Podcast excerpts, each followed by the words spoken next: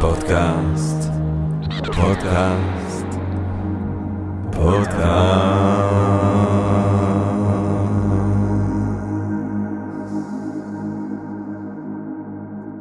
טוב, גבירותיי ורבותיי, ברוכות וברוכים הבאים לפודקאסט של Think and Make Different, פודקאסט למי שאוהב לחשוב ולשתות. אני ג'רמי פוגל, אה, ולמרות הכל, אנחנו עדיין, כן, אה, מודים לעצם היש, לעצם המציאות הזאת שמאפשרת לנו למרות הכל ובהינתן כל אלה. להיפגש כאן למען הרחבת הדעת, העמקת הידע, גירוי אולי סיפוק הסקחנות, אולי רעיון נשגב, מעורר השחאה, ואולי בימים האלה קצת אה, נחמה, קצת מזור. כאן כולנו ביחד ובעברית, ושום דבר מזה לא מובן מאליו, אף פעם, בטח שלא כרגע. טוב, אנחנו היום רוצים בעצם לדבר על הסוגיה שממש בימים האלה כולנו מאופנתים על ידיה, כולנו אה, מתעניינים בה כל כך, כולנו נרגשים ממנה כל כך, אה, וזה בעצם פדיון שבויים, החזרת החטופים. כמו שקוראים לזה היום, שזה יושב על מסורת, כמו שנראה היום, עתיקה בהיסטוריה של העם היהודי. אבל רציתי להקדים ולומר איזושהי מילה, היות ו... כמו שהקהל הקדוש שמאזין לנו יודע, אני, הדבר שאני טיפה פחות בור בו זה אה, פילוסופיה, והדבר שאני ככה די מקדיש את החיים שלי זה פילוסופיה, על מחשבה פילוסופית בנוגע למוסריות, אה, קודם כל, אה, של העסקה הנוכחית. אני רוצה לצטט את קאנט, את הצו הקטגורי של קאנט. הוא אומר, פעל באופן כזה שלעולם לא תתייחס אל האנושות, הן זו שבך והן זו שבכל אדם אחר, כאל אמצעי בלבד, אלא תמיד באותו הזמן כאל תכלית. עכשיו, אנחנו לרוב חושבים... על הצו הקטגורי של קאנט בנוסח הראשון שלו, הנוסח אולי הכי מפורסם, פעל רק על פי אותו כלל פעולה שעל פיו תוכל באותו הזמן לחצות שהוא יהיה לחוק האוניברסלי, או בצורה מאוד פשוטה, וקאנט בהחלט חושב שמה שהוא עושה זה שהוא מסביר במילים שיטתיות ובצורה שיטתית ובצורה יסודית את מה שברור בצורה די פשוטה לרובנו כשאנחנו חושבים על מוסר, אז במילים יותר פשוטות. תנסה לחשוב אם באמת היית יכול לרצות שכולם יפעלו כמו שאתה פועל. אבל הנוסח השני הוא הנוסח הרלוונטי כאן, וכאן מזכיר לנו שתמיד צריך להתייחס לבני אדם כאל תכלית, אף פעם לא אמצעי. הדבר המוסרי לעשות זה תמיד להתייחס לבן אדם כאל תכלית.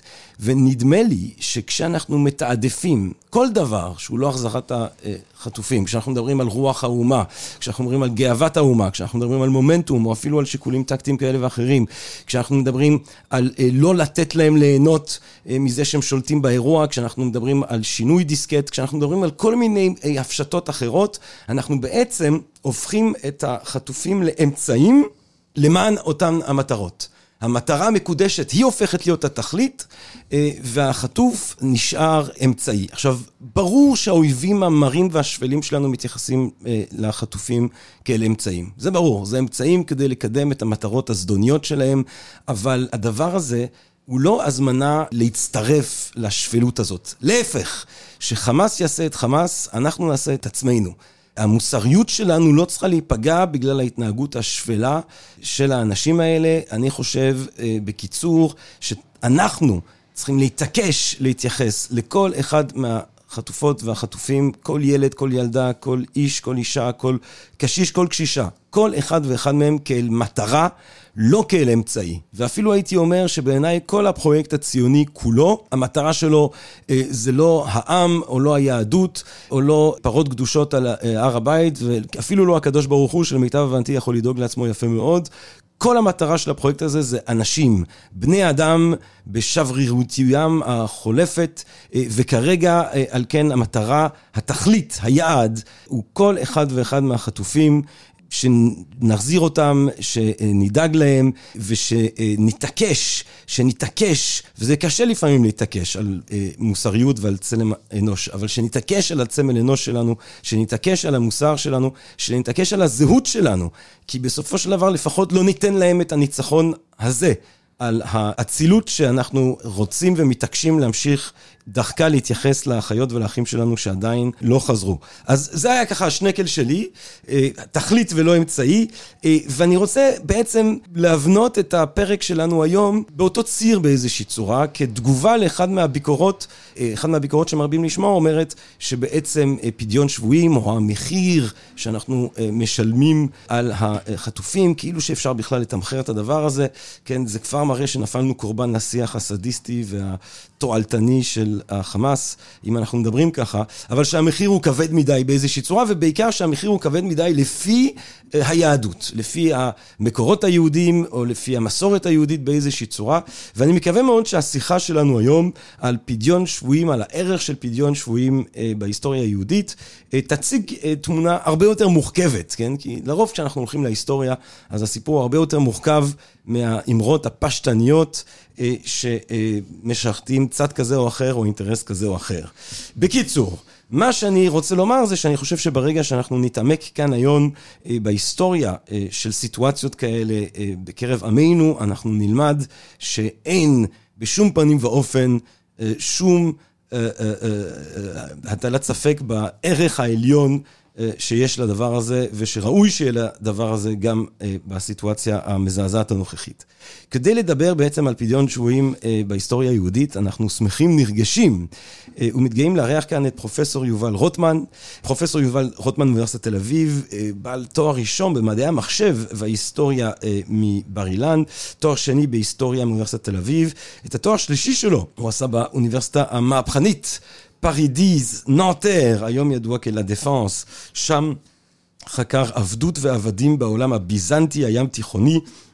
את הפוסט-דוקטורט שלו הוא עשה בפרינסטון, אה, הוא היה פרופסור במשך חמש שנים בייל, חזר לתל אביב, שם הוא הקים ועדיין מנהל אקדמית את מרכז קורט לחקר הציוויליזציה היהודית. אה, הספרים שלו אה, ובין הכתבים שלו, זה, אה, יש לנו כאן את Byzantine Slavery in the Mediterranean World, שיצא בהרווארס University Press ב-2009, תרגום מצרפתית מילה בלטח ב-2004, שיצא בצרפת, Insanity and Sanctity in Byzantium, שיצא בהרווארס University Press ב-2016, בעצם שואל את השאלה המרתקת, מהו ההבדל בין קדושה לשיגעון? Slaveries of the First Millennium, 2021 באמסטרדם יוניברסיטי פרס, ובקרוב ובמהרה אנחנו מקווים עצים ורוחות על אמונה ברוח בעצים, חקר בעצם אנתרופולוגי במיינמר, ספר מרתק, ככה יוצא מהסדרה, יצאנו מהסדרה הקודמת, שיוצא במאגנס עוד השנה או בקרוב. כן, כבר בשבועות הקרובים. בשבועות הקרובים. אה, טוב, אז אה, לקוראי אנגלית יש את האנגלית, ולאוהבי עצים ורוחותיהם בקרוב במאגנס. פרופסור יובל רוטמן, שלום רב. שלום רב, שלום רב. ג'רמי, תודה רבה על ההזמנה, אה, נרגש גם אני פה לדבר. על הנושא המאוד מאוד אקוטי וחשוב הזה, וגם שבאמת, כן, סביאן דה לואן, כמו שאומרים בצרפתית, כן. מחזיר אותנו אחורה רחוק בזמן.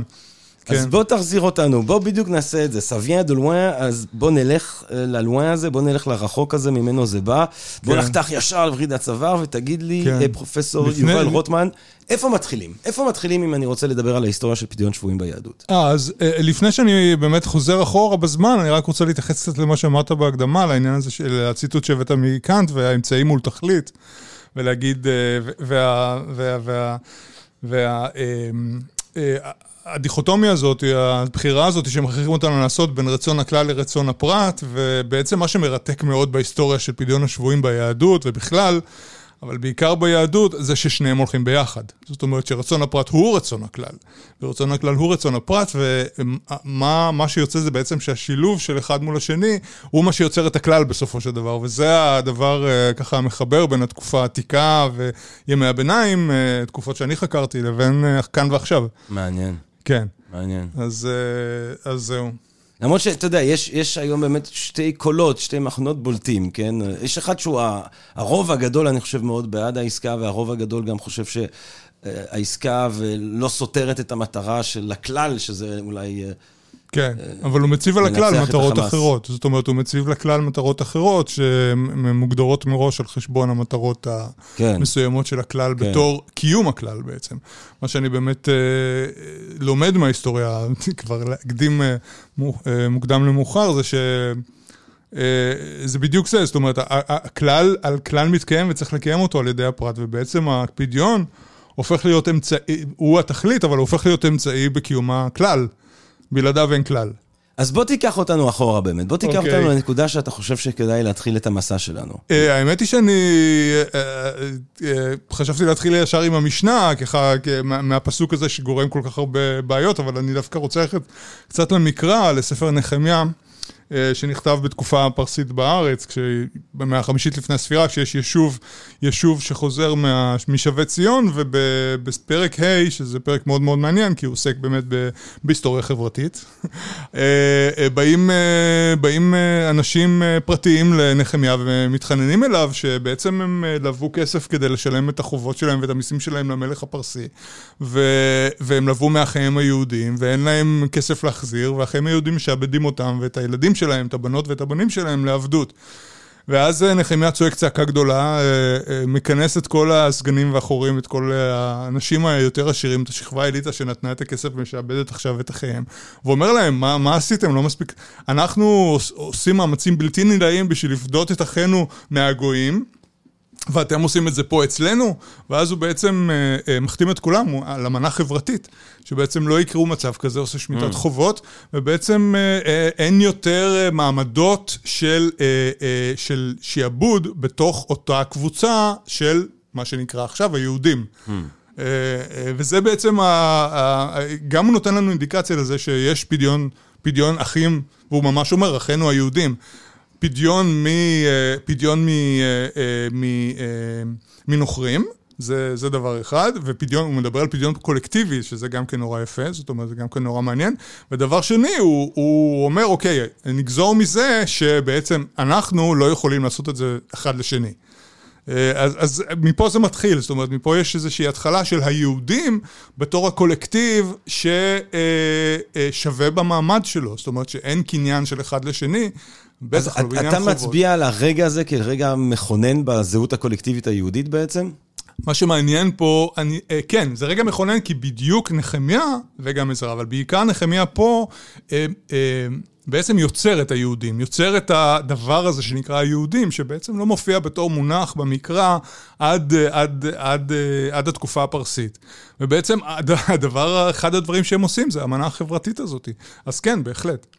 אז אה, מכאן באמת לאותו אה, פסוק שאנחנו שומעים אותו מצוטט אה, אצל כן. חלק מהאנשים שמתנגדים לעסקה ואומרים, הנה, המשנה אומרת ש... המשנה אומרת שאין פה דין, בג... המשנה אומרת הרבה דברים, אבל נכון. ב... במשנה גיטין, בפרק ד', המשנה אומרת אין פה דין את השבויים יותר על כדי דמיין מפני תיקון, מפני תיקון עולם. כן? זאת אומרת שלא אה, לא צריך לפדות את השבויים יותר מהדמים, שתכף ניגע מה זה הדמים בכלל, כן? זה לא ברור כל כך, כן? אה, מפני תיקון עולם, זאת אומרת שכדי, וזה גם פה נדרשת פרשנות, מה זה תיקון עולם? אז בדרך כלל מפרשים את זה כשלא יחטפו כמה שרוצים וידרשו איזה, איזה דמים שלא רוצים, כן? ואז אנחנו רואים שיש פה באמת כמה בעייתיות, זאת אומרת, כמה נקודות אה, לפרשנות באותו פסוק. כן, עכשיו, זה בא, בואו בוא, בוא קצת אה, נעשה קונטקסט למשנה, המשנה באה, זאת אומרת, הלכה תנאית, כן, מהראשונה, מהשנייה לספירה.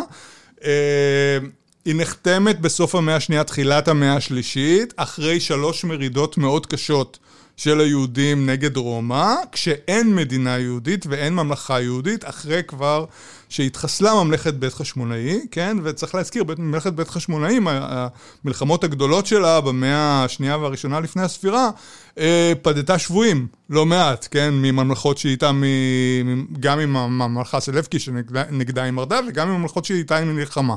אז בעצם אנחנו רואים פה שההלכה היהודית, שהיא באמת אה, אה, נוצרת בדיוק בתקופה הזאת, בתקופה שאין מדינה, ובעצם יש לנו רשות שהיא גם מחוקקת וגם שופטת, כן?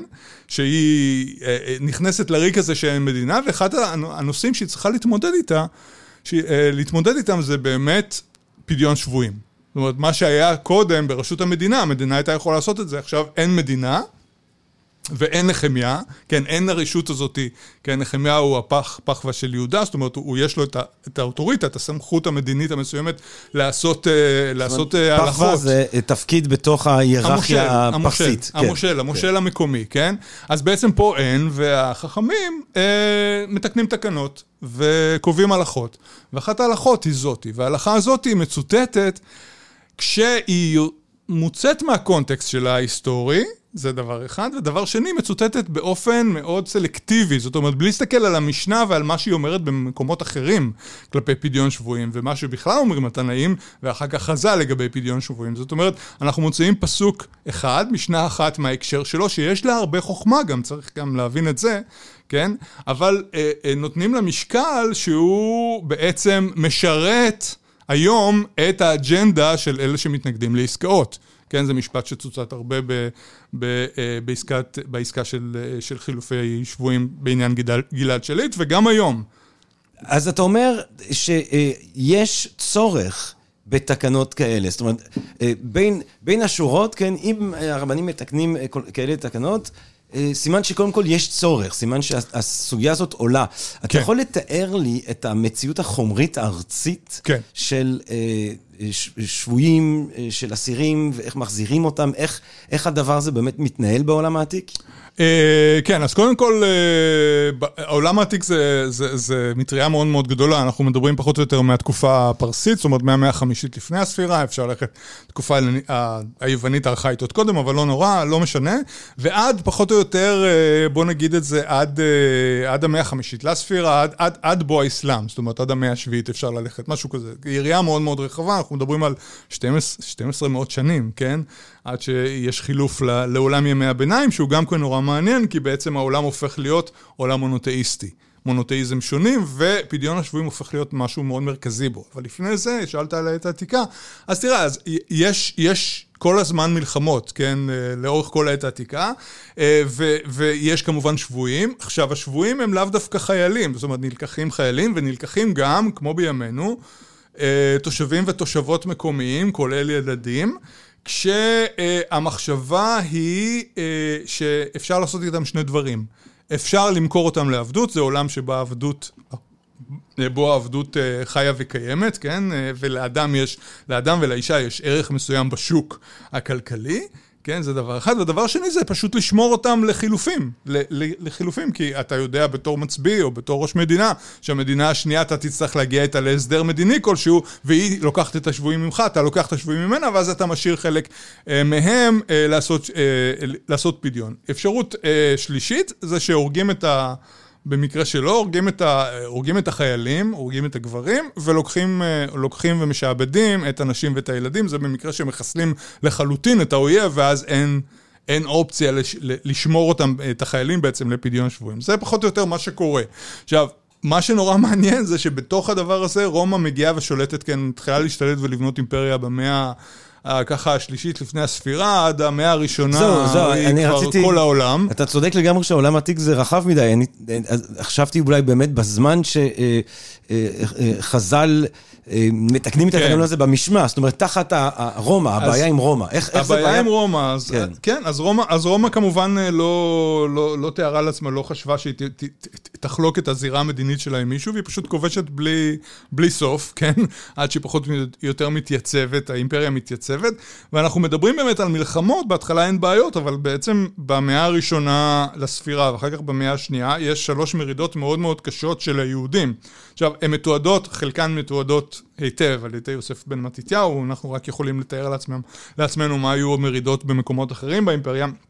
המרד, המרד הגדול, שיש, שנת 66 עד 74, מסתיים בחורבן, באמצע חורבן הבית, חורבן הבית השני.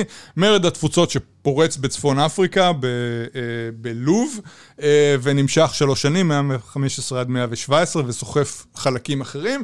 ומרד בר כוכבא, האחרון שבהם אה, במאה השנייה לספירה, 132 עד 136, שבעצם פחות או יותר מחסל את החיים היהודים ביהודה. שלושת המרידות האלה של היהודים, שלא ניכנס להם עכשיו, אבל הם, הם, הם, הם, הם אה, אה, אה, מוגדרות, כן, כמלחמות של יהודים בשלטון הרומי, כן? עכשיו, הן שלושתן כמובן נכשלות, כן? שלושת המרידות נכשלות, ומה שיוצא מזה זה שיש לא מעט יהודים שנשבים, כן? ואז אין, פשוט אין קולקטיב לפדות אותם, אין מישהו להחזיר אותם תמורת שבויים, כי היהודים לא לוקחים שבויים רומאים, כן? אז בעצם אה, אה, הם, הם נמצאים שם, ואנחנו יודעים עליהם מכתובות מסוימות שבאמת אה, באמת הם נשבו, ואז בעצם האופציה היחידה להחזיר אותם היא על ידי פדיון פרטי. כן? וזה מה שהמשנה בעצם מתייחסת אליו. ופה אנחנו רואים במאה הראשונה ובמאה השנייה לספירה, שיש יש את, ה, יש את המושג ואת, ה, ואת המנהג, שהופך להיות גם חובה, של לפדות אה, מישהו מהשבי, מישהו קרוב אליך. אז בהתחלה באמת הדגש זה על קרבה משפחתית.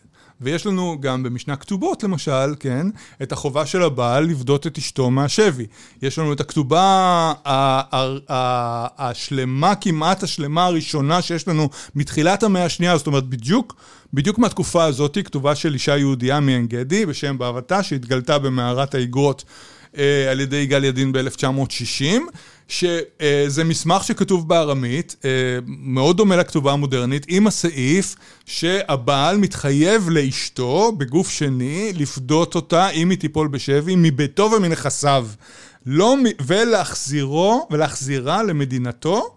ולביתו. זאת אומרת, אסור לו לגרש אותה, הוא חייב לבדות אותה, ומביתו ונכסיו זה נורא מעניין, כי זה אומר שהוא לא, לא יכול להגיד, אוקיי, יש לה את הכסף של הכתובה, אז בבקשה, אה, מהכסף של הכתובה. לא, הוא מתחייב, הוא מתחייב מ, מרכושו, וזה בדיוק בגלל הסיבה שהשבויה בעצם אין לה את הרכוש שלה בעצמה, היא, היא תלויה בבעל לגמרי. זאת אומרת שבתקופה הזאת, בהיעדר אה, מדינה ובהיעדר איזשהו מנגנון שידאג לדבר הזה בצורה כללית, ממש יהודים פרטיים אה, צריכים לפדות את היקירים שלהם. צריכים, זה המילה. כן. בדיוק. זאת אומרת, וזה מה שאנחנו רואים במשנה כתובות. זאת אומרת, במשנה כתובות, לא רק שהפסוק הזה חוזר, אלא הוא גם אומר, המשנה אומרת, אם הוא שכח לשים את הסעיף הזה, הוא מחויב. ואם הוא שכח לכתוב כתובה, הוא גם מחויב. זאת אומרת, שלא תחשוב שאם אתה לא מתחייב, אז אתה לא מחויב. לא, אנחנו מחייבים אותך לעשות את זה. תגיד, אבל איך זה קורה, אתה יודע, על גבול הטכני? אני, הרומאים עברו וזה, בר כוכבא אה, עשה שם את ההכפתקה שלו, פתאום אני מוצא שמשפחתי... נחטפה על ידי הצבא הרומי, איך אני כאיזה בן אדם פחתי ביהודה בכלל מתחיל לחשוב מאיפה אני מחזיר אותם? למי אני כותב? לאן אני נוסע? כן, אז, אז השבויה היא, לא, היא יכולה להילקח לארץ אחרת, כן, ולמק... אבל אתה יכול אה, לרוץ אחרי הצבא, או ללכת לשוק המקומי ופשוט לקנות אותה. כן, עכשיו העניין הוא גם שהצבא מעביר את השבויים שלו, ואז הוא יכולה להימצא בקהילה אחרת, כן, בשוק אחר.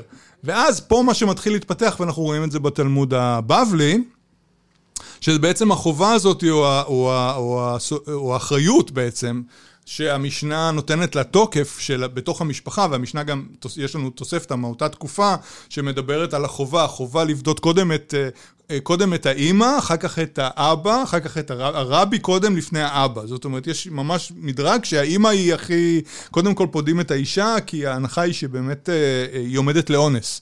היא עומדת בפני אונס וחייבים לפדות אותה. ובמאמר מוסגר, זה גם אחד הדברים למה הבעל מתחייב להושיב אותו לביתו. זאת אומרת, מחייבים אותו, אפילו אם היא נאנסה, כן, להחזיר אותה לאשתו. עכשיו, בחזרה לשאלה שלך, פשוט מאוד, אתה, תסמ... אתה תסמוך אתה תסמוך על זה שהיא תעמוד למכירה באיזשהו שוק באימפריה הרומי, באימפריה הרומית, ושמה... זה הרבה שווקים. אתה, אתה קרוב לוודאי תמצא קהילה יהודית, והקהילה היהודית הזאתי תהיה אחראית לפדות אותה בדיוק כמו שאתה אחראי. וזה בדיוק מה שעושה התלמוד הבבלי. התלמוד הבבלי לוקח את, ה, את, ה, את, ה, את המצווה הזאתי, כן? שהוא אה, הופך אותה קודם כל למצווה, ושנית הופך אותה למצווה רבה, ואנחנו אה, רואים בעצם אזכורים וסיפורים על יהודים שפשוט נפדים, יהודים ויהודיות שפשוט נפדים, נפדים ונפדות.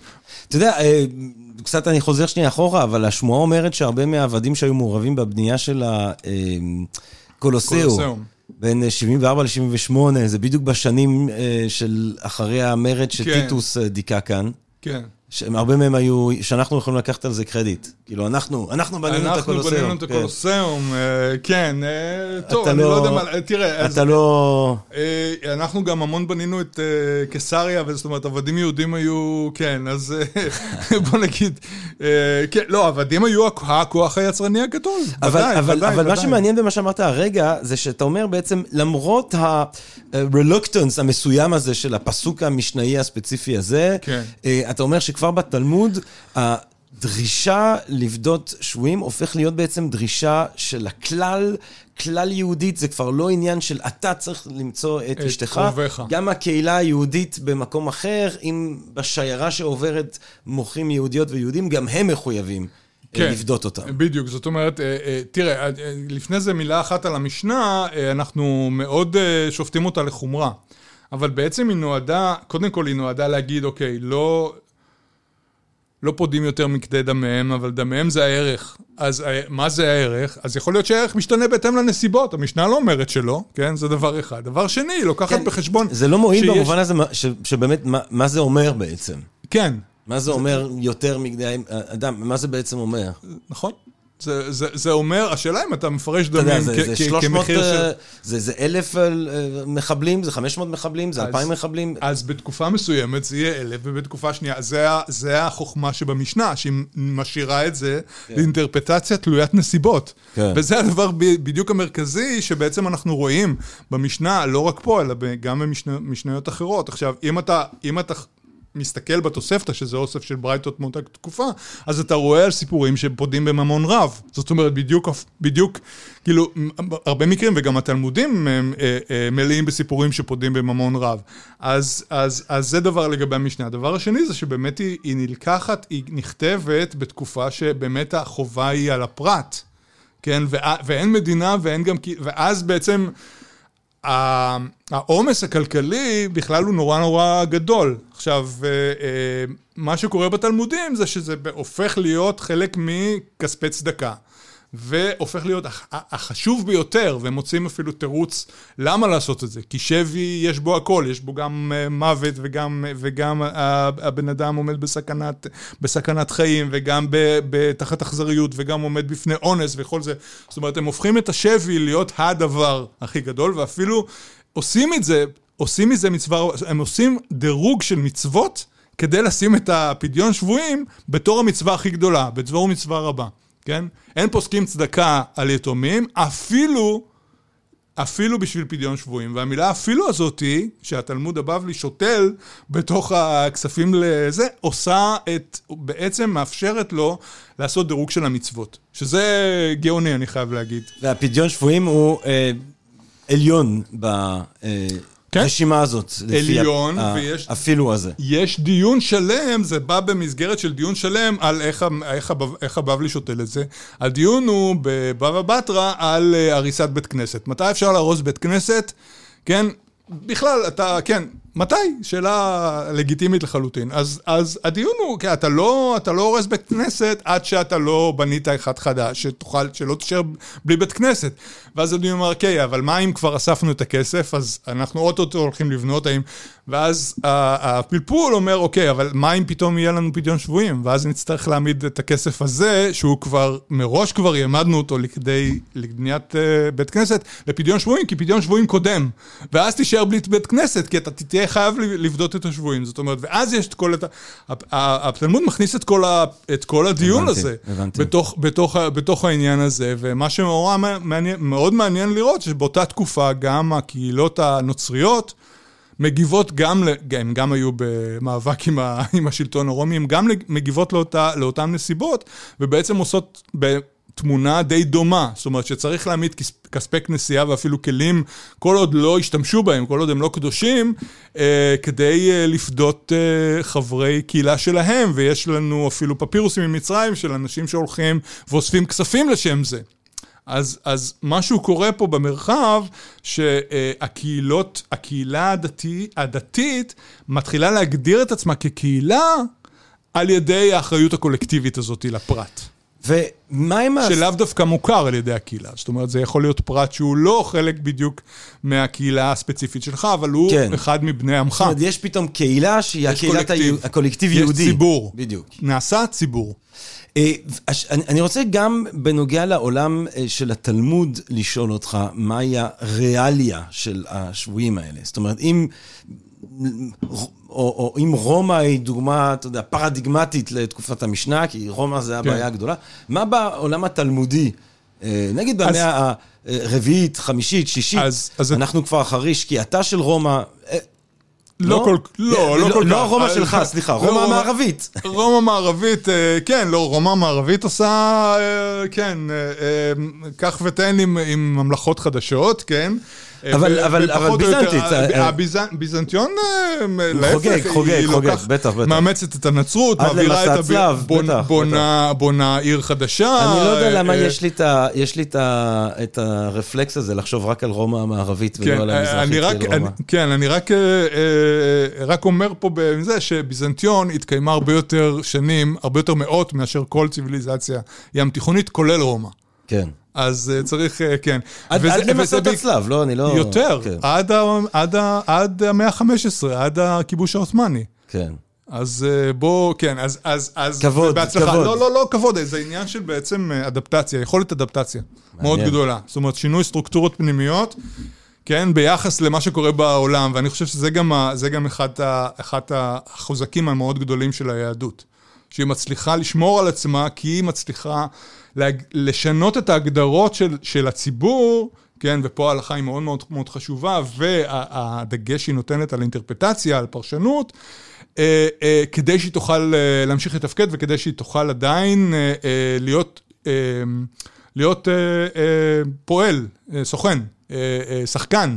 אה, על הזירה הבינלאומית. עכשיו, שאלת אותי על, באמת על המאות הרביעית, חמישית, שישית, שזה בדיוק התקופה ש... אה, אז בואו נזכיר, מאה הרביעית, קיסר קונסטנטינוס, אה, שליט יחיד, עושה עצמו שליט יחיד, מעביר את הבירה מרומא לעיר שקרויה על שמו, קונסטנטינופוליס, שהיא איסטנבול של היום, מאמץ את הנצרות, נטבל בעצמו לנצרות, ובעצם מהתקופה הזאת אנחנו מדברים על ביזנטיון, ביזנטיון על שם העיר קונסטנטינופוליס העתיקה, שהייתה...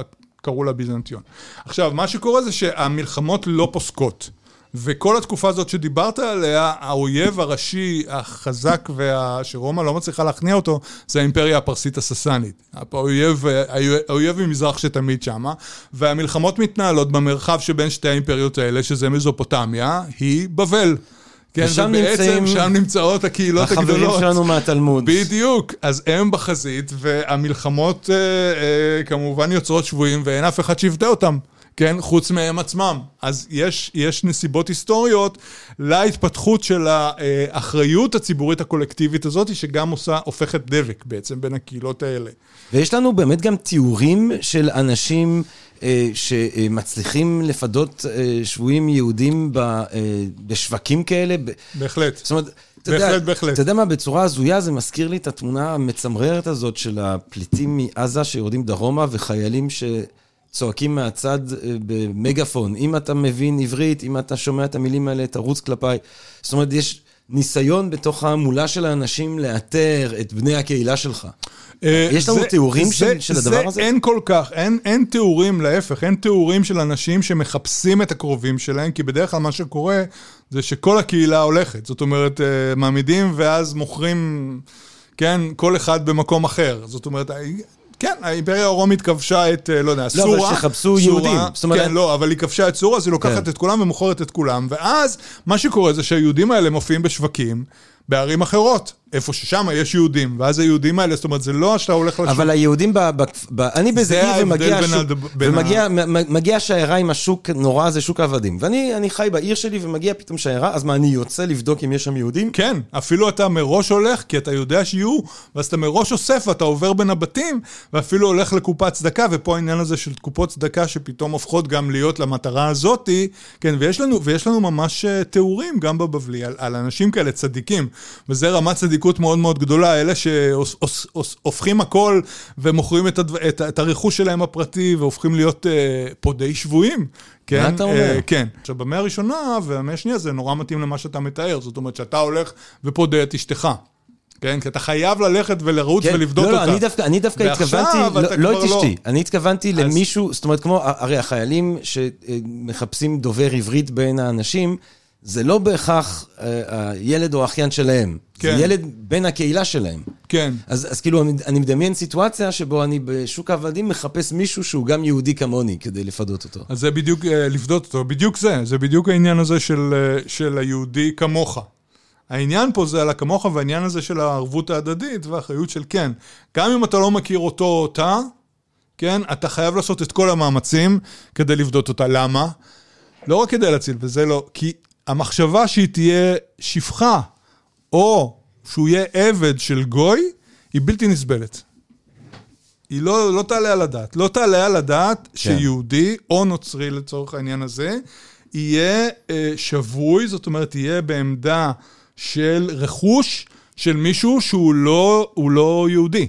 שהוא לא, או שאצל הנוצרים שהוא לא נוצרי. כי זה, או, זה, אתה אחראי גם על האמונה של הבן אדם הזה. האמונה שלך תלויה באמונה שלו. והוא נשאר יהודי בשבי, לא יעזור, כן? זאת אומרת, הוא יהיה, יהוד, היא, הוא יהיה יהודי והיא תהיה יהודייה, גם אם הוא לא, גם אם הוא בשבי, גם אם הוא, גם אם הוא אה, עבד או שפחה של בן אדם אחר. ובעצם הקהיל, הציבור בהיותו מוגדר על ידי האמונה המסוימת הזאתי, האמונה הזאתי כוללת גם את מי שנפרד ממנו בגופו, קרי השבויים. ואז בעצם הקהילה, זה לא משנה איפה אתה ואיפה אתה נמצא, אתה חלק מהציבור, כן? ואתה איבר מהציבור, אחד מאברי הציבור, והציבור מחויב לעשות את כל המאמצים בשביל להחזיר אותך, כי אחרת הוא לא שלם, פשוט כמה, מאוד. עד כמה, יובל, הדינמיקה הספציפית הזאת של פדיון שבויים ושל הסולידריות, ה, אה, אתה יודע, בין קהילתית ופנים קהילתית, זאת אומרת, אם אתה חושב על הקהילה הכלל יהודית או על ה... אה, אז זה בעצם קהילה אחת גדולה, אבל עד כמה זה ש... שהאחריות על שבויים יהודים היא לא של קהילה יהודית ספציפית, אלא של כל הקולקטיב היהודי, עד כמה הדבר הזה מכונן את הזהות המשותפת, הכללית, הכלל-יהודית הזאת? אה, זו שאלה מצוינת, וזה מאפשר לנו לזוז תקופה לימי הביניים. או, אני חשבתי שבימי הביניים, מאיזושהי סיבה יש לי תחושה טובה לגבי הטובה, אה, המסעות הצלב. כי אני מניח ששם... מסעות הצלב. זה היה סיבוך שהרבה אנשים נחטפו בו. המון, כן, אבל עוד לפני מסעות הצלב, זאת אומרת, אנחנו מדברים על התקופה, עזבנו כבר, אה, זאת אומרת, צריכים להתחיל לדבר על תקופה חדשה מהמאה השביעית עם כיבושי האסלאם. אנחנו אולי נדבר אחר כך על האסלאם ועל מה שהוא מביא לתוך העניין הזה, כי זה גם כן מאוד מעניין, ממש מראשיתו הוא הופך את פדיון השבויים לדבק מדיני, חברתי, בתוך של כל המוסלמים, שזה גם כן מאוד מעניין. ומה שאנחנו רואים זה שבעצם יש מדינה מוסלמית, יש מדינה נוצרית, המדינה המוסלמית היא החליפות, המדינה הנוצרית היא ביזנטיון, הן נלחמות בלי הרף, כן? כמו קודם, מלחמות לא פוסקות. הים התיכון וכל האזור שלנו, זאת אומרת, קרי אה, אה, מזרח הים התיכון, הוא אזור פרוץ שהוא גבול בין המעצמות האלה, שהן גם מעצמות דתיות, שהן גם נלחמות על אמונה, כן? ושבויים ושבויות, אנשים ונשים נלקחים וילדים נלקחים בשבי על ימין ועל שמאל, כן? בגלל הערך שלהם ובגלל שצריך לפדות ולעשות חילופים, אז שומרים עליהם. אז במרחב הזה יש המון פדיונות, ובאמת מהמאה השמינית יש אה, ממש סדרה של פדיונות של אלפי אנשים אה, בין, בין שתי המעצמות הגדולות האלה. אלא מה, אה, יש גם יהודים, וגם היהודים נשבים בתוך המרחב הזה, לאו דווקא תמיד על ידי האציל, לפעמים סתם על ידי שודדים שמתנפלים על עיר ולוקחים את האנשים ומוכרים אותם שם הרחק מאיפה שהם גדלו וחיו. או בלב ים, פשוט פושטים על אונייה, וכן, ולוקחים את כל האנשים. והאנשים האלה, אם הם יהודים, הם בצרה, כי אין להם אף מדינה שתפדה אותם. ובעצם הם מגיעים לאיזשהו מקום, והקהילה היהודית, מתוקף המצווה הרבה שהתלמוד הבבלי אה, אה, הגדיר, אה, עושה מאמצים בשביל לבדות אותם. איך אנחנו יודעים על כל הדברים האלה? אנחנו יודעים עליהם כמעט אה, אה, כמעט אך ורק מהגניזה הקהירית. זאת אומרת, אז אני מזכיר, גניזת קהיר זה אה, אלפי, אה, אלפי הפרגמנטים, מאות אלפי הפרגמנטים שנתגלו אה, בבית הכנסת העתיק אבן עזרא בקהיר, של, קהיר, של קהילת קהיר העתיקה, אה, בחדר גנזך, זאת אומרת, זה כל מיני תעודות ותכתובות וספרים שהיהודים לא, השמ... לא רצו להשמיד בעצם, והביאו לבית הכנסת, כולל תכתובות באותיות עבריות כל מיני, ושם יש, אה, זה אוצר כמובן בלום, לראות מה קרה במאה, מהמאה התשיעית בעצם אנחנו מקבלים אה, אה, מידע. הדוקומנטים הכי מוקדמים זה סוף המאה התשיעית, ומה שמעניין זה שבין כל התכתובות האלה, כן, יש לנו אה, מכתבים של קהילות שהגיעו לקהילת קהיר העשירה, של קהילות מקומיות שמבקשות ומתחננות לעזרה כספית, כי יש כך וכך איקס שבויים יהודים שעומדים בשוק וחייבים לפדות אותם, ואין לנו מספיק כסף, ואנחנו עושים מגבית בין הקהילות השונות. ואז אנחנו ממש רואים, עכשיו, חלק מה... והמכתבים גם לפעמים נותנים את הנסיבות, אז חלק באמת מגיעים משבויים ש, ש, אה, שנפדו בפלסטינה. אה, על ידי, ה, על ידי הצלבנים, והקהילה באשקלון למשל כותבת לקהילת קהיר שתשלח לה כסף כדי לפדות אותם, כי הם נפלו בידי אדום, כן? או אה, מקרה אחר של אה, אונייה שנחטפה בלב ים בים יוון והגיעה לאלכסנדריה והקהילת אלכסנדריה כותבת לקהילת קהיר ואומרת אוקיי בבקשה תשת... ויש לנו אפילו מכתבים של השבויים עצמם כן? וואו. כן, אם אתה רוצה, אני יכול uh, פה uh, לקרוא ב, בקיצור נמרץ uh, כן, אחד... אחד תן, ה... אבל תן לי את הסיפור שלו קודם. אז הסיפור הוא, אנחנו, לא, זה מה שיש לנו. או מה שאתה יודע עליו. יש לנו, מה שאני יודע זה רק מתוך הדוקומנט הזה, ובעצם זה, ה, זה, ה, זה היופי הגדול. בעצם אין לנו שום דבר חוץ מה, מהמכתב הספציפי הזה שכתוב בעברית, שבו השבוי בעצמו מספר על כל הנסיבות. אז אה, כן, אז, אז כמובן בעברית, אה, עברית ימי הביניים, של ימי הביניים. אה, וכולי וכולי, כמה הרשויות הראשונות הן מחוקות, אבל אחר כך, וכאשר ראונו, ראו שובנו, כי לא היו יכולים, אז נפרץ הגדר הראשון, והביאונו בשוק, ונמכרונו בארבעים זהובים ובחמישים ובשבעים ובשמונים ושבעה ובמאה לישמעאלים ולערלים, והיינו ביד קוננו כחמישה ימים. זאת אומרת, הם הגיעו, נחטפו על ידי שודדים, הגיעו, הביאו אותם לארץ, ל, לעיר מוסלמית, והם נמכרו בשוק לידי אה, ישמעאלים מוסלמים ו, אה, וערלים נוצרים, כן? אה, והיינו בידי תכוננו, חמישה ימים היו שם, ואחר כך הלכו ראשי הקהל בשבייה, בבכייה מרה. והתח... קהל היהודים, כן? והתחננו לפני ראשי העיר, ועזרם האל, אה, העוזר, והחזירנו בידי השודדים בעל כורחם. זאת אומרת, הקהילה היהודית הלכה להתערב אצל שלטונות העיר בזה שיחזירו אותם לידי מי שמכר אותם, כדי שהם יוכלו בינתיים לארגן את הכסף של הפדיונות. אמ, אה, והשודדים מרוב כעס אמרו להורגנו, כי הם יכולים כמובן להורגם, וקמו עלינו כאכזרים ואסרו ידינו לאחור בדוחק, עד צאת הדם מזרועותינו וחבשו רגלינו בצינוקים, והיכונו בלי בלי חמלה. ובאו ראשי הקהל ולקחו אותנו על מנת, כן, שאם לא ייתנו אה, הממון עד זמן פלוני שיחזירנו בידם, שיחזירונו בידם. זאת אומרת, הם נמצאים בידי השודדים, והקהל היהודי הלך להתערב אצל השלטונות כדי שייתנו לו פסק זמן, כדי שהוא יוכל לארגן את הפדיון. כן? והכותב כותב על בדיוק על זה שצריך באמת לארגן את הפדיון. ועתה רבותינו, שאו עיניכם לקדוש ברוך הוא, ורחמו אלינו ותצילו את נפשותנו מן החרב, כי השודדים שתפסונו אינם יכולים לקחת אותנו למוכרנו במקום אחר, כי יש להם חבורה מוכנה ללכת לש, לשדוד בארץ יוון. פה אנחנו כבר יודעים את הנסיבות. זה שודדים מעיר מוסלמית, ש... אה, נסעו, הפליגו, השתלטו על, אה, בים האגאי, כן, בארץ יוון, זה אה, הים הביזנטי, ופשוט חוטפים מכל הבא ליד, חטפו את היהודים האלה, ועכשיו נמצאים, נמצאים, הם נמצאים בשוק ומחכים ל... כסף שאולי יבוא מקהילת, שצריך לבוא מקהילת קהיר כדי שיבדו אותם. אז כמובן, עכשיו, יש לנו כמה מכתבים כאלו באמת מהתקופה הצלבנית. שנייה, אנחנו לא יודעים איך הסיפור שלו נגמר? אנחנו לא יודעים איך הסיפור נגמר. אנחנו לא יודעים. איזה קטע, כן. החצאי מכתבים האלה, אה? זה טירוף. כן, אבל הוא... בכמה שורות האלה יש לך את כל הדרמה שהאיש הזה עובר, ואנחנו לא אה, יודעים כן? איך זה נגמר. כן, כן, לא, אנחנו יכולים לראות, אה, אה, כן, ו, וכבר כשל כוח הקהל הזה, זאת אומרת, הקהל היהודי המקומי, ואינם יכולים אפילו לפרנסנו. זאת אומרת, הם כל כך, זה כל כך קשה, כי לא מדובר על שני, שניים, שלושה אנשים, מדובר על כמה עשרות, כן? והשודדים נשבעו כי בהגיע הזמן, או יתיז את ראשנו לפני הקהל, או ימכרנו לערלים ולשמעאלים. ולכן, אכן רבותינו, השתדלו בכל כוחכם עלינו. ולמען הקדוש ברוך הוא, שלא נמות ושלא תופרץ הגדר, ואל תתרשלו בנו, אלא אה, תנצתו את סיעתנו. זאת אומרת, הם אה, תנצחו את סיעתנו. זאת אומרת, הוא מתפלל ומתחנן שישלחו את הכסף הזה.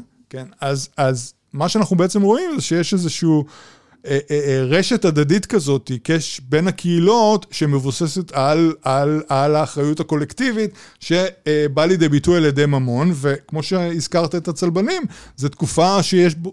היו לא מעט קהילות יהודיות בארץ, כולל קהילת ירושלים, והן גם כן נלקחות, כן, מוכרים אותן והן נלקחות בשבי, והקהילות האלה פודות אותן.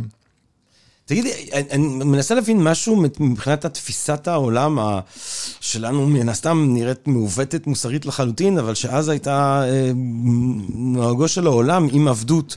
ברגע שחוטפים אותי, ברגע שלוקחים אותי ומוכרים אותי, אז בעצם המעמד שלי עובר מאדם חופשי לעבד, אבל האם יש, האם אפשר כאילו לחטוף אותי ואז למכור אותי בעיר שבה חייתי לפני ה... לפני שנפלתי בשבי? זאת אומרת, האם העבדות זה בהכרח גם סוג של גלות? אה, זו שאלה, זו שאלה מצוינת. אה, אה, זה תלוי מה הסטטוס שלך, איך, איך מוגדר הסטטוס שלך. בתקופה הרומית, אם היית, אם היית נלקח בשבי, כן? לא משנה על ידי מי, גם על ידי אויב האימפריה, כן? היית מוגדר כעבד גם ברומא. זאת אומרת, אם אני הייתי אחר כך קונה אותך, כן? אה, באמת? אז היית נשאר עבד. ו... זאת אומרת, אני יכול להיות אה, חייל רומי. אתה חייל רומי. או, קצ... או אפילו יותר, קצין. יש אפילו מקרה כזה, כן. וחוטפים אותי. ח... לא חוט... כן. כאילו, לוקחים כן, אותי בשבי, כן. כן, כן, כן. ואז אתה בא ואתה פודה רוכש, אותך. פודה אותי, אבל רוכש אותי, ואני חוזר איתך כעבד. כן, אתה נשאר עבד, אתה לא יכול, גם אם יש לך חשבון בנק, אתה לא יכול לגשת אליו, כי עבד לא יכול שיהיה לו כסף, כי אתה רכוש בעצמך. אם היית נשוי קודם, הלך עליך, כי הנישואים שלך אוטומטית מבוטלים ברגע שנלקחת בשבי, כי לא יכול, אתה לא יכול... בואנה, זה מטורף. כן, אבל, אבל זה, זה גם כן, זה גם כן אה, בעצם איזושהי פרספקטיבה שלפיה אה, פשוט לא מכירים בתבוסה במלחמה. זאת אומרת, אין כזה דבר שביעה, ובאמת אחד האתוסים הרומיים שיוצאים מזה, זה שנלחמים עד מוות, ומי שוויתר ונלקח בשבי, אז uh, תשמע, הוא... צריך למות מבושה, לפי, ה... כן. לפי האתוס הרומי, כן? טוב, זה גם אז... בהשחאה ספרטנית, כן? אה... תחזור או עם המגן כן. או על המגן. בדיוק, כן, כן. עכשיו, אנחנו רואים מה, מה עושה המונותאיזם. המונותאיזם הופך את זה, בגלל שהשבוי הוא נשבע על ידי מישהו מדת אחרת, אז, והדת שלו, אין מה לעשות, האמונה ממשיכה. האמונה לא תלויה במצב שלך. זאת אומרת, אתה יכול להיות עבד, שפחה, אה, איש עשיר, אה, קצין, לא משנה מה. אם אתה מאמין באלוהי אברהם, יצחק ויעקב, וחוקי משה, אתה יהודי, גמרנו. וזה לא ישנה, אתה לא, אלא אם כן אתה ממיר את דתך. עכשיו, אם אתה ממיר את דתך, אוי ואבוי, לנו, בתור ציבור, שנתנו לך להמיר את דתך, אז על אחת כמה וכמה צריך לפדות אותך כן. כמה שיותר מהר. אז אתה, הערך של ה, שלך הוא קודם כל בזה שאתה אה, עלול לכפור באיזושהי צורה. זאת אומרת, מה, מה שמפריע לי, אה, זה גם אולי שבן אדם... בין העם שלי נמצא אה, במצב נורא, אבל זה גם הסכנה שאנחנו נאבד את היהודי הזה לאמונות אה, של הנוצרים או המוסלמים. זה לא רק זה, אלא זה גם שאם אתה מאבד אותו, אתה, זה... זה, כן, זה יוצר אה, בעיה מאוד גדולה לציבור. כי זה אומר שהציבור, הגבולות שלו לא ברורים. והם נתונים למצב אה, עקרונית פיזי, ריאלי, חברתי מסוים. כשהמטרה שלך זה לא, המטרה שלך זה להישאר באמונתך, הציבור באמונתו תלוי באמונת הפרט. זאת אומרת, אתה לא יכול להרשות מצב כזה, ש... ובאמת מה שאנחנו רואים בימי הביניים, שגם המוסלמים, גם הנוצרים וגם היהודים מפתחים סיפורים, סיפורים ממש. סיפורים שמעמידים את השבוי במרכז, כדי שהשבוי, בכל התנאים הנוראים שלו, ידבק באמונתו, לא משנה מה. כן? וזה הופך להיות הדבר הכי, הכי, הכי מרכזי. והשבויים הופכים להיות באמת גיבורים, כשהמודל המודל המקראי שמשמש בכל שלושת הדתות זה סיפורי יוסף. כן, יוסף לא, הוא באמת אה, נמכר, הוא לא נפל בשבי, אבל הוא נשבע על ידי, כן, זאת אומרת, אחיו מכרו אותו לעבדות בארץ מצרים. ובעצם יש לו, כן, יש לו אה, שליחות בארץ מצרים, לפתוח לבני ישראל את הדרך, אה, כן, למצרים. והסיפור הזה נלקח ובאמת אה, על, על שבויים שעולים לגדולה, על אה. ידי זה שפודים אותם, על ידי זה שכן, בהחלט. אחד הסיפורים הנפלאים, הוא בא מהמאה ה-12, הוא מספר הקבלה של רבי בן דאוד, מקורדובה. אחר כך הוא עבר לטולדו, שמדבר, אגדה, זה אגדה על יסוד הקהילות, הישיבות הגדולות אה, של הים התיכון. זאת אומרת, אנחנו יודעים, בימי הביניים, תקופת הגאונים, הישיבות הגדולות היו בבבל, בסורה פומפדית, אחר כך הם עברו לבגדד, בגדד גם הייתה הבירה של החליפות, אז זה מאוד מאוד איטים. אה, וכל הקהילות היו תלויות בהם להלכות מסוימות. עכשיו, מה שאנחנו רואים זה שהעולם המוסלמי, העולם החליפות, פחות או יותר עובר שינויים, ויש מרכזים אחרים, וגם קהילות יהודיות אחרות, כן? באל-אנדלוס, בקיוואן, באלכסנדריה, ואחד הדברים שהקהילות האלה עושות, הן מקימות ישיבות אה, חשובות, והסיפורי הייסוד של הישיבות האלה הם בעצם על שבויים. שבויים שיצאו מברי, נתפסו בלב ים, השודדים מכרו אותם, או אה, הצי, הצי של האמיר אה, מכר אותם במקומות שונים בחוף הים התיכון, ושם פדוע, פדתה אותם הקהילה המקומית, וגילתה שהם חכמים גדולים, והם ייסדו את הישיבות. שהם כבר לא צריכים יותר את הקשרים לבגדד, היה להם את החכמים שלהם. זה ממש, אה, זה, אז זאת אומרת, זה לא רק חשוב, וזה נורא מעניין, כי זה בעצם מחזיר את החשיבות של הפדיון לקהילה. כמה הקהילה יכולה להרוויח, אפילו אם זה מישהו חדש שמצטרף אליה, שים לב. Mm. כן, הם לא, חוזר, הם לא שולחים אותם בחזרה כמו התכתובות האלה מהגניז, מהגניזה. בסיפור הזה, היהודים נשארים על ידי הקהילה שפתה אותם. הדבר החשוב זה שלא לא, לא ימכרו אותו לגוי, כן? נפדה אותו, ואז האם חלק מאותם הדאגות ואותם ההלכות ואותם הנהלים ממשיכים להתקיים גם אה, אם נמשיך בזמן, אם נלך לתקופה המודרנית המוקדמת או לתקופה המודרנית כן. אה, נקודה? כן, כן, כן. יש, אה, יש המון עדויות לזה. הם, תמיד אה, מצטטים, אלה שמתנגדים לעסקאות, מצטטים את אה, המהר"ם מרוטנברג בשנה 13, שעובר על החוק, אה, נכנס לבית האסורים, הקהילה המקומית רוצה לפדות אותו, והוא מסרב, כן? הוא מסרב, הוא מסרב לפדיון, וטוב. זה, זה גם כן סיפורים, ואנחנו יכולים לעשות אינטרפטציה, אבל לצד זה יש המון מקרים אחרים. שזה ממתי? 113. כן, אבל... אה, אה, אה, וקודם כל הוא באמת עבר רחוק, זאת אומרת, זה, זה לא שהוא נשבע על ידי שודדים, כן? שבו אותו כי הוא רצה לצאת אה, לארץ ישראל, והוא לא ביקש רשות, ולכן לכן, לכן אה, זרקו אותו בבית האסורים. אז אה, הוא עבר על חוקי הממלכה, זה קצת שונה מהמקרים האחרים האלה. אבל, אבל יש מקרים הרבה אחרים, כולל בתקופה העות'מאנית, על, על פדיונות שמארגנת הקהילה של קושטא, קונסטנטינופוליס, כן, בהחלט. שזה איזה תקופה? מאה, אני חושב, אני לא זוכר ממש 16-17. כן. אז, ואז, טוב, ומשם אנחנו מתקרבים להיסטוריה שאולי היא לא בדיוק living memory, אבל אה, כמעט. אה, אה, איך היית מאפיין את, ה, את מה, האופן... אמנת ג'נב, עד אמנת ג'נבה. סוג של, כן. כן. איך היית מאפיין את, ה, את האופן שבו ההיסטוריה הזאת מהדהדת? כי, אתה יודע, אחד מהדברים ש... אה, אה, זה מעניין אתה יודע, אחד מהדברים שקורים, שכולנו רואים כל כך הרבה טלוויזיה, זה עד כמה שטלוויזיה זה דבר מחזורי, במובן הזה שיש כמה דברים שכולם אומרים במשך כל, כמה שעות כל יום. כן. שכולם חוזרים על אותם דברים שוב ושוב ושוב. וכמו שבתחילת הדרך כולם חזרו שוב ושוב ושוב על המטאפורות של השואה, אנחנו בשואה, הנאצים הם נאצים, אה, אנשים גם קעקעו על עצמם את התאריך על, ה, על, ה, על היד, אנשים חשבו במונחים של שואה. עכשיו אה, כולם מדברים על האופן שבו חזרנו לשואה, למרות שאנחנו לא בשואה. כאילו המסר החדש שאנחנו לא בשואה, בגלל שיש לנו את המדינה, בגלל שיש לנו מדינה ריבונית, יש לנו צבא שיכול לנקום, להגן, לתקוף. אה, יש כל מיני מנגנונים אה, שהם באיזושהי צורה, אה, מן הסתם, משנים בצורה רדיקלית את המצב שלנו מהמצב של הקורבנות היהודים בשואה, שעכשיו תמונתם אולי היא זועקת לנו עוד יותר, כי... מן הסתם למי שמת או נפצע או חווה את הדברים המזעזעים האלה, זה לא בדיוק משנה באיזה תקופה היסטורית אתה, אבל אם אתה ככה כחלק מהקולקטיב, מבינים אולי את הערך אה, של מדינה שיכולה לפעול בשמך.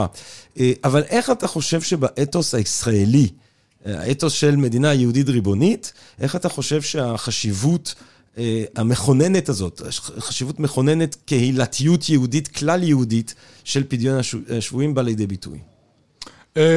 טוב, אני קצת רוצה להתייחס למה שאמרת. לפני שאני מתייחס לשאלה הזאת, או דרך, דרך מה שאמרת קודם על, על, על, על השימוש שאנחנו עושים, או השימוש ה... בוא נגיד הבלתי רצוני, ולפעמים הרצוני שאנחנו עושים בהיסטוריה ובדפוסי התנהגות ההיסטוריים שחקוקים בנו, ושאנחנו תמיד מעלים אותם, כי לפעמים אנחנו עושים את זה כי זה נורמלי, וזה כי זה עולה באופן בלתי מודע, ולפעמים זה מאוד מודע, ולפעמים יש לזה בהחלט אג'נדה. כן? ואנחנו צריכים באמת מאוד לשים לב פה, זאת אומרת, מה קורה פה במקרה של פדיון ובמקרה של אה, באמת ההגדרה הקולקטיבית והאחריות, מתי זה מהדהד לנו מוכר ואנחנו נתלים בזה, כי זה משהו שהתרגלנו אליו ואנחנו כבר חושבים ככה, כן? לבין uh, באמת uh, uh, להוציא דברים ו- ולאלץ את הזיכרון הקולקטיבי להיות מסוים. זה, זה גבול שאני יכול להגיד, uh, כדי להתמודד איתו, uh, בואו נלמד היסטוריה, כן? כן. כי מה, מה שההיסטוריה עושה, היא מאפשרת לך uh, לנתח את זה. כמו שאתה עושה ניתוח, uh, כן, אצל uh, פסיכולוגית או אצל פסיכואנליטיקאי או משהו שזה לא יהיה, של הזיכרון הפרטי שלך ו- ומסדר אותו בצורה מסוימת ויודע מה לקחת, איפה הוא שולט בך ואיפה אתה שולט בו, כן? ומה הגבולות המשחק שלך, אותו הדבר ההיסטוריה עושה בזיכרון הקולקטיבי, כן? ו- והיא עושה את זה על ידי זה שהיא, אוקיי, היא לוקחת את הסיטואציה, מפרקת אותה ומבינה אותה בתוך קונטקסט מסוים, ואת ה- את היחסים שבין התופעה המסוימת שאתה רוצה ללמוד, ואז זה מאפשר לך לעשות, אה, אה, אה, מאפשר לך להש- להשתמש בזה או להתייחס לזה לא כהשלכה, כן? ולא כאיזשהו דפוס, אלא כדי להבין משהו על הקולקטיב. על איך הקולקטיב אה, אה, אה, אה, מגדיר את עצמו, איך הוא מתארגן, איך הוא, מה, מה החשיבות של זה בתנאים מסוימים. ואני חושב שזה הדבר המרכזי, המרכזי ש, שאנחנו לוקחים מפה. זאת אומרת שדווקא להסתכל על איך זה שמר, ואיך זה בעצם בנה את הציבור, בצורה של באמת אה, משהו שהוא אה, אבן, אה, אבן יסוד אפילו, כן? ולא רק העניין הזה של פרט מול ציבור, אלא העניין הזה של ציבור מסוים שבנוי מפרטים נכון, אבל גם מגדיר את עצמו אל מול ציבור אחר. פה, במקרה שלנו, אל מול החמאס. כן? או אל מול החמאס שגם לא, צריך לזכור, כן? הוא משחרר שבויים, את השבויים שלו. לא משנה אם אנחנו כן. עכשיו ניכנס לזה או לא, עם מה כן. לגיטימי וכמה מספרים וזה, לא משנה. בעיניים שלו הוא עושה את אותה מצוות פדיון שבויים, כן? יכול להיות אנשים רוצחים ולא משנה מה, אבל מבחינתם זה הקהילה והציבור זה, שלהם. זה דבר, אני חושב שהם אה, מאוד... טוב, נחזור לשאלה איך שזה מדהדת בישראל אה, בכל זאת אה, יותר מאוחר, אבל, אבל זה, אני חושב, נקודה שהיא מאוד חשובה בניסיון שלנו להבין את המצב, וגם להבין את המצב מנקודת זוויתו של האויב, שזה דבר שהוא תמיד חשוב אה, במלחמה, אה, ובשלום גם, בניסיונות אולי לעשות שלום. זה אה, עמידה, אה, עד כמה, והדגשת את זה בדבריך, אבל אולי בוא תעשה את זה ככה במפורש, עד כמה שהערך אה, הזה של פדיון שבויים הוא חשוב לא רק בהיסטוריה היהודית, אה, אלא גם אה, בהיסטוריה הנוצרית, ואולי ביתר שאת בהיסטוריה המוסלמית. כן. זאת אומרת, להבין עד כמה זה משמעותית, משמעותית גם בעיני, בעיניים פלסטיניות, כן. ההצלחה במחאות מכופלות אה, של החמאס לשחרר שבויים. עד כמה שהדבר הזה כן. יושב על מרכיבים עמוקים בתרבות שלהם גם. כן, כן, בהחלט. האמת היא שזה, אפשר לחשוב על זה באותה תרבות, זאת אומרת, כי אם אנחנו חוזרים אחורה לאזגורים הראשונים של זה, אז אנחנו באמת מגיעים לתעודה הראשונה שיש לנו. האותנטית הכי חשובה, הראשונה שיש לנו של האסלאם, שזה החוקת מדינה, החוק, ההסכם ש, שמוחמד עושה במאה השביעית כדי לאגד את השבטים השונים של העיר מדינה, שתיקרא על שמו, אה, לכדי אה, חברה אחת, אומת המאמינים, כן? והמילה היא אומה, כן? המילה זו אותה מילה שלנו בתור, אה, בעברית של אומה. ובאמת, מה שהוא עושה זה שהוא, לכל כל שבט מתחייב לפדות את השבויים שלו לפי הנוהג, אבל שהדמים, אותם דמים שמופיעים במשנה, זאת אומרת הערך של השבוי, יתחלקו במשותף על ידי כל השבטים. זאת אומרת, הוא עושה, הוא הופך את החובה הפרטית השבטית, או הסמי-ציבורית, למשהו מכונן של חברה. החברה היא כי אחד האמצעים לעשות חברה זה זה. זאת אומרת, וזה מאוד מתקשר למשהו, טוב, מדינה, חלק מהשבטים האלה היו גם... יהודים, כן, צריך לזכור. זאת אומרת, אה, זה דבר אחד, זאת אומרת, יש כבר שם את, ה, את התופעה הזאתי. הדבר השני זה חשוב לזכור מול מי הוא עושה את זה. זאת אומרת, אחר כך המלחמות האלה יהיו נגד הקיסרות הנוצרית, כן? ואז בעצם הוויזה וי, הקונפליקט שבו השבוי נמצא, הוא בעצם מאפשר לציבור להגדיר אותו, לציבור להגדיר את עצמו כחברה מול ציבור חברה שמגדיר את עצמו לפי אה, כללים אחרים.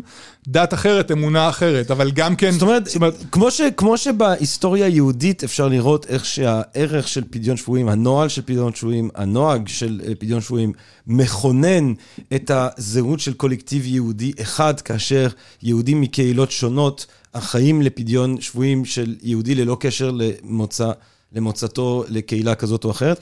אותו דבר, אתה אומר, קורה גם אה, בהמשגה של ה... אסלאם, יש לה אה, מוסלמים כזהות קולקטיבית אחת. אה, אחד מהדברים שמכוננים את זה, זה המחשבה שפדיון שבויים הוא משהו שהוא אה, חשוב ללא קשר למוצא של המוסלמי. היותו מוסלמי הופך אותו לבין קהילתך במובן הזה שאתה צריך אה, לפדות כן, אותו. כן, הוא אחד מהמואמינון וזהו, גמרנו. ואותו דבר הנצרות, בדיוק אותו דבר. זאת אומרת, היא הקדימה את האסלאם כמובן בדבר הזה, גם כן דרך המלחמות שלה ברומא, וזה שהרומא לוקחת, אה, אתה יודע, אה, נוצרים שבגדו במלכות כי סירבו להקריב לקיסר ושולחת אותם לבתי אסורים, וכן, ומענה אותם וכולי. ואחד הדברים הראשונים שהקהילות האלה עוסקות בו, בצדקה שלהם, זה בדיוק זה. זאת אומרת, אה, להסתכל על השבויים האלה כחלק מהקהילה ולנסות לעשות את כל המאמצים בשביל, בשביל לבדות אותם, בשביל אה, אה, להשיב אותם לקהילתם, וזה ממש נהפך, נהפך לאחד אחד מאבני היסוד הכי גדולים. למה? כי הוא מגדיר את ה... זאת אומרת, הוא מגדיר את ה... כלל כלא תלוי במרחב גיאוגרפי ולא תלוי בהכרה פרטית. הוא הופך להיות הכרה ציבורית בעצם, כ- כ- בעצם תעודת זהות. זה התעודת זהות שלך. Mm. אתה יהודי, יש לך תעודת זהות, אין לך תעודת זהות, אבל אתה תלך, לא משנה באיזשהו מקום שיש בו יהודים, הם יזהו אותך והם ידאגו לזה שאתה לא תהיה עבד של מישהו ערל, כן? זה הדבר הכי חשוב. כן, כי למה? כי אם אתה מישהו ערל, זה, זה, זה, זה בלתי נתפס כלפינו, וכלפי את... האמונה שלך. כהיסטוריון, וכמי שגם, אתה יודע, איכשהו, זה, אה, יש תופעה כזאת של אנשים שחוקרים דברים... אה, ספציפיים, שאז הופכים להיות אה, לב הדיון הציבורי באיזושהי צורה, כי אתה חקרת את כל הסוגיות האלה הרבה לפני הדרמה המטורפת הנוכחית. כן. אה, כשאתה מסתכל גם על היחס כרגע בחברה הישראלית כלפי הסיפור הנורא הזה של החטופים, אה, אה, אה אבל באופן כללי גם אה, אנטבה, גלעד שליט, אה, שבויים במלחמות ישראל, אה, איך אתה רואה... אה, דברים שהם דומים ודברים שהם שונים מהמסורת הארוכה שככה ממבט הציפור אה, סיפרת לנו אה, עליה היום. אה, וואו. אה, ש... כן, אז קודם כל, באמת, אה, אני, אני חקרתי את הנושא הזה הרבה לפני שהוא, שהוא נעשה בצורה מזוויעה כל כך רלוונטי. אה, אה, אני יכול, אם תרשה לי להתייחס לזה קצת ברמה האישית, זאת אומרת, אני ברמה האישית מאוד מתחבר, מאוד מתחבר לזה דרך באמת ה... ה, ה זה שהעולם הוא, בשבילי כל עוד יש חטופים, שבועי מלחמה זה דבר אחר. כאילו, שבועי מלחמה יש, בין מדינות, יש אמנת ג'נבה. זאת אומרת, יש אמנת ג'נבה, יש את הצלב האדום, יש, הם... הם שם בשביל, בשביל לדאוג שתהיה נורמה בינלאומית, מה שפחות או יותר לא הייתה קודם, אה, של התנהגות, כן? ו, ו, אבל מה שאנחנו רואים מאז מלחמת לבנון בעצם, עם רון ארד, ו, ואחר כך גם השבויים האחרים, ועד היום, זה שבעצם אה, אה, המלחמה היא לא, היא לא, והש, והשבויים הם קורבנות של זה, היא לא בין, בין, בין מדינות. זאת אומרת, היא בין מדינה, מדינת ישראל, עם האזרחים שלה, שמגדירה את האזרחים שלה בצורה מסוימת, לבין ארגון טרור, לבין ארגון גרילה, לבין ארגון, אה, כן, אחר, כן? ואז אה, אה, בעצם אנחנו חוזרים למצב באופן מסוים, למצב הזה של, שאני עובד עליו, שבעצם המרחב פרוץ, שאין כללים בו. וזה, אני חוזר אה, בחזרה לרבי יוחנן, שאמר, כן, שבי קשה יותר מהכל, קשה יותר מזה, קשה. ואני יכול להגיד מבחינה אישית שאני חווה את זה באותה מידה. זאת אומרת, מבחינתי, אם, אם זה היה חייל ישראלי שיושב עכשיו בכלא הסורי, או בכלא הלבנוני הזה, משהו שיש לו כללים, וזה משהו שאני יכול לא לחיות איתו לאורך זמן, אבל בוא נגיד אני רגוע, שיש כללים. פה אני בחרדה. אני ממש, ואני חושב שהחרדה הזאת היא באופן... אה, אה, באופן אה, פרדוקסלי, אה, אה, היא זאת ש, שמדברת אלינו מהטקסטים. החרדה הקיומית הזאת של הכלל, שתלוי במצב הפרטי הזה, זה, זה, זה, זה לא נותן לנו מנוח. זה משהו שאנחנו לא יכולים לסבול. אנחנו לא יכולים לבוא, לכן כל, ה, לכן כל ה, ה, ה, ההתגייסות והמרח, והשינוי של המרחב הציבורי, ובאמת אני חושב שזה הדבר המשותף. זאת אומרת, יש איזשהו משהו, רגש קולקטיבי. שהאנשים המתנגדים מנסים להתעלם ממנו או לשלוט בו או, או, או להרחיק אותו. ואני חושב שזה לא נכון, אני חושב שהרגש הקולקטיבי הזה הוא טוב. למה? כי הוא משרת את הקולקטיב. הוא נותן תמונה של הקולקטיב, לא רק לגבי הפרט, לגבי זה שאני אהיה שווה אם אני, אני אדע שיעשו את כל המאמצים אה, לפדות אותי. זה, זה, יש את זה גם, אבל העניין הזה של בעצם האנשים האלה הם, כמו שאמרת, אחים שלי. למרות שאני לא מכיר אותם אישית. מה היית אומר, ואתה יודע, אני חושב שיש שימוש ציני, התחלתי ואמרתי על אה, זה ש... אתה יודע, דרך אחת לנסח את החשיבה המוסרית, אני חושב שהיא מוסכמת על רובנו, זה שצריך להתייחס לבני אדם כאל תכלית ולא כאל אמצעי, ומן אה, הסתם בהינתן מי הם אה, האויבים שלנו, אז זה לא פלא שהם מנצלים אותם כאמצעים. הרבה יותר מצער בעיניי שנדמה לפעמים שחלק מהמתנגדים בקרב חברי הכנסת, אה, גם הם אה, משתמשים אה, בחטופים האומללים כאל אמצעים למען המטרות הפוליטיות הצרות שלהם, אבל אני בטוח מן הסתם שיש גם אנשים שמתנגדים לעסקה והם לא ציניקנים והם לא עושים את זה מתוך... ערלות לב, הם לא עושים את זה כי הם לא רוצים לראות את האנשים חס וחס, כמובן חוזרים הביתה וכולי, ואפילו אולי חלקם מתחזקים בהתנגדות שלהם לעסקה הזאת על בסיס מה שהם תופסים כהלכה היהודית, אמרנו אותו משפט משנאי שהתחלנו ממנו, ובאופן כללי איזושהי חשיבה כזאת שהיהדות אומרת שהיא, שאסור לעשות את זה, את מה שאנחנו עושים עכשיו. מה, מה, אם אני, איפשהו זה לבקש ממך לתמצת את כל מה שסיפרת עד כה, ואולי לסכם אותו ככה לסיום, אבל איך היית עונה לזה? מה אתה כפרופסור של ההיסטוריה של עם ישראל, מה אתה עונה לאמירה כזאת, לקביעה כזאת? אני אגיד שהיא מפספסת את העיקר. אני חושב שזה התעלמות, זה נכון שיש אנשים שמשתמשים בזה לא לציניות, ואנשים שבאמת עם ריאל פוליטיק מסוים, נכון? אבל, אה, ובאופן מסוים, אני לא אומר שיש צדק, אבל יש היגיון. בוא נגיד, יש היגיון בגישה הזאת, כן? של להתנגד כי ככה וככה וככה.